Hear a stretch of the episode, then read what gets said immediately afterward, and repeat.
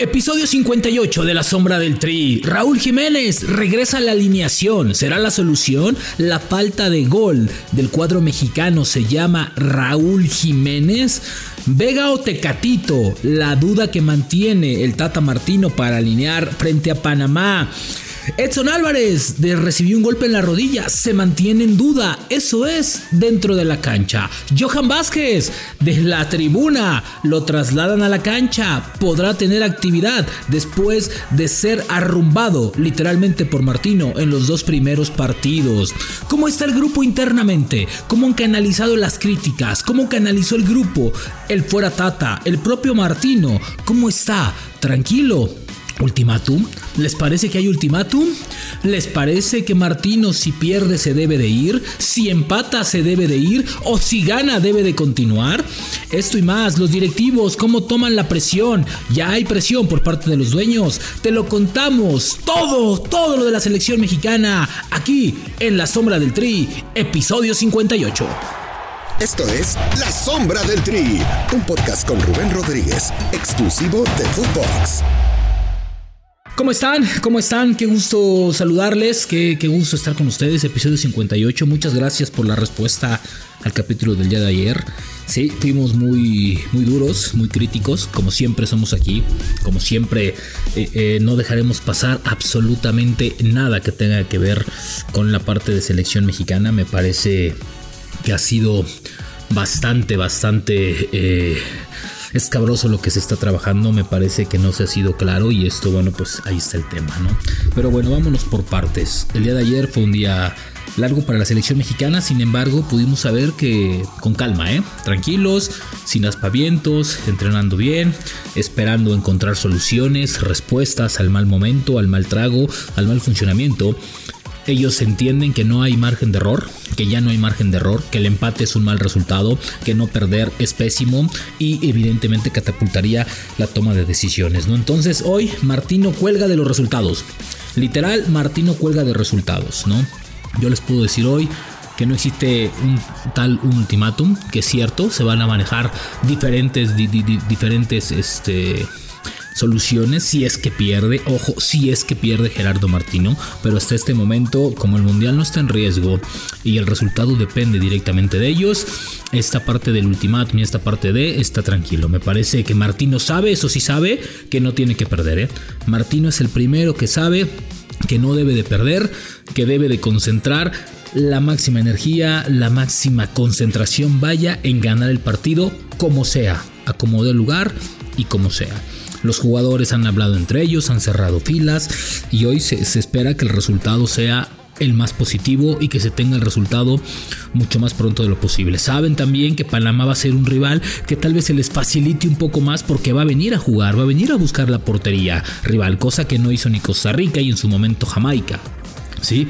Eso le puede dar o le puede facilitar las cosas a la selección mexicana siempre y cuando tenga dinámica. Entonces, me parece que México buscará un cuadro con mayor dinámica, un cuadro con mucha más eh, eh, eh, prolongación hacia el frente, es decir, que genere mucho más opciones de gol y por eso creo que habrá cambios importantes en la alineación del cuadro mexicano. Ahora, si Martino no entendió los mensajes, si el propio equipo no entendió que este cuadro necesita modificaciones. Entonces estamos todos locos y de nada sirve empatar o perder o ganar si realmente van a hacer lo que quiere. Tiene 30 opciones en el banco, bueno, 27, 26 quitando a los, a los cuatro arqueros como para elegir. Yo creo que es momento de darle un poquito de reposo, de evitar que Héctor Herrera pise la cancha y de tal vez buscar otra opción ahí. Creo que opciones hay muchísimas, esperando también que Edson Álvarez se pueda recuperar, que yo insisto, ante la dinámica de un equipo como Panamá, creo que y la fuerza de su medio campo,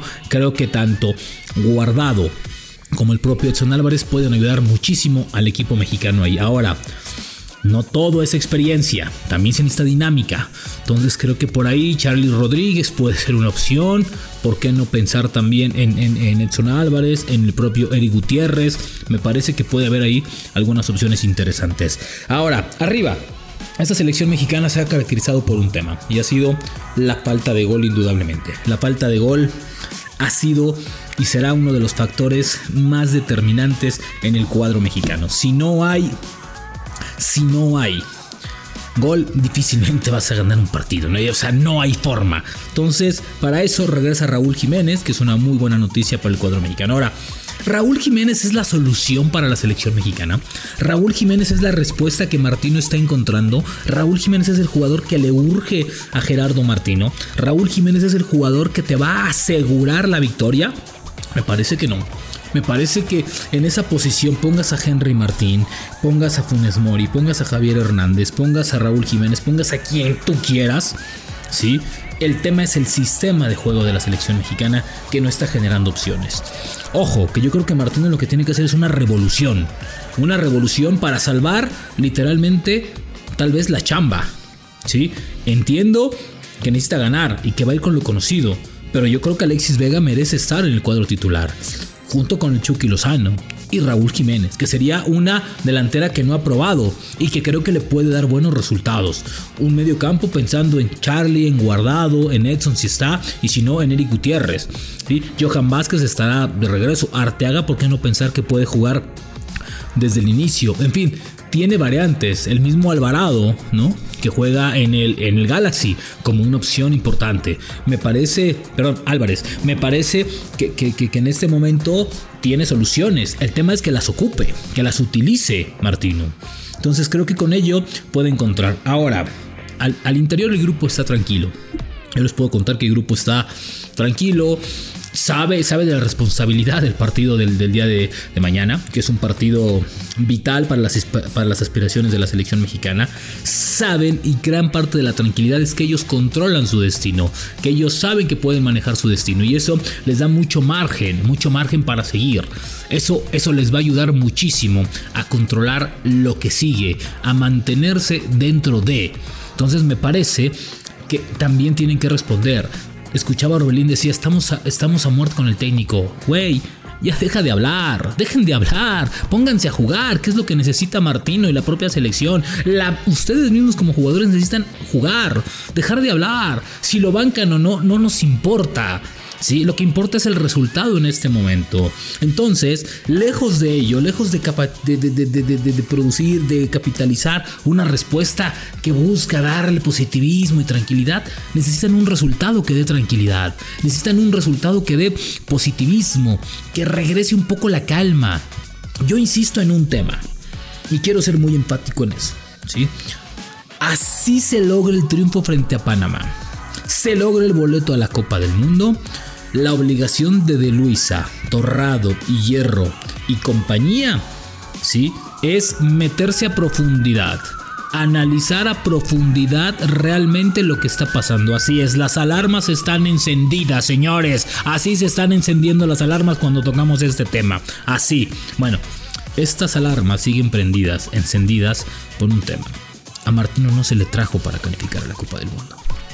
A Martino se le trajo para competir en otro nivel. Pero no abajo, güey, es arriba, arriba. Y arriba no lo conocemos nada. No, México no ha podido estar más arriba de sus narices.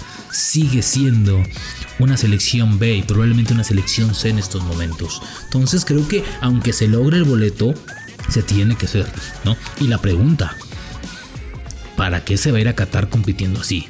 si tal vez pongas en riesgo ni siquiera, ni siquiera el cuarto partido, tal vez probablemente tres y de regreso con este fútbol.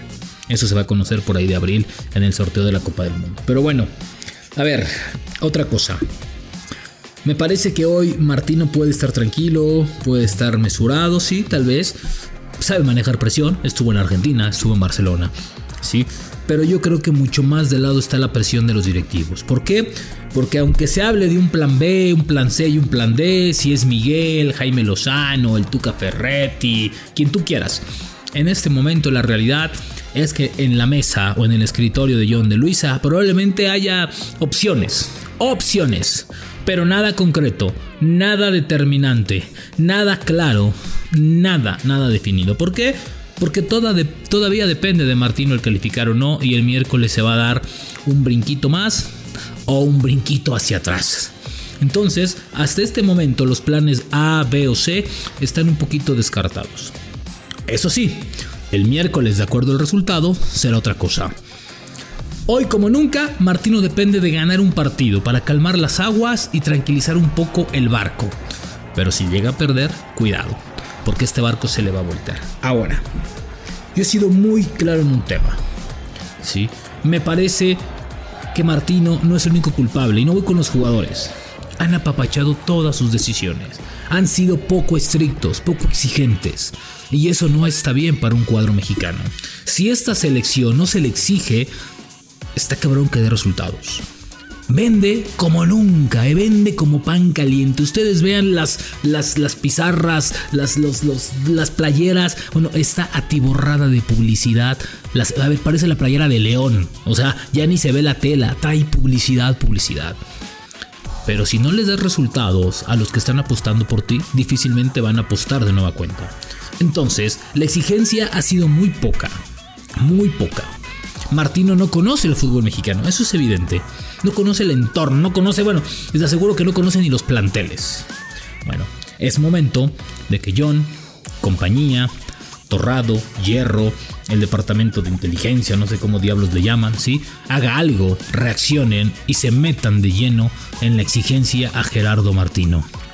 Si no le exigen en este momento que cambie las formas, que realmente se meta a su chamba, no le exijan después absolutamente nada porque les va a dar una patada por el trasero. ¿Sí? Martino, ¿sí? Tiene una opción a seguir para el 2026 en su contrato. Pero difícilmente yo creo que se la van a hacer válida si esto no cambia. Y si se la van a hacer válida, que cambie. Porque el discurso ha cambiado, pero las formas y el trabajo no han cambiado.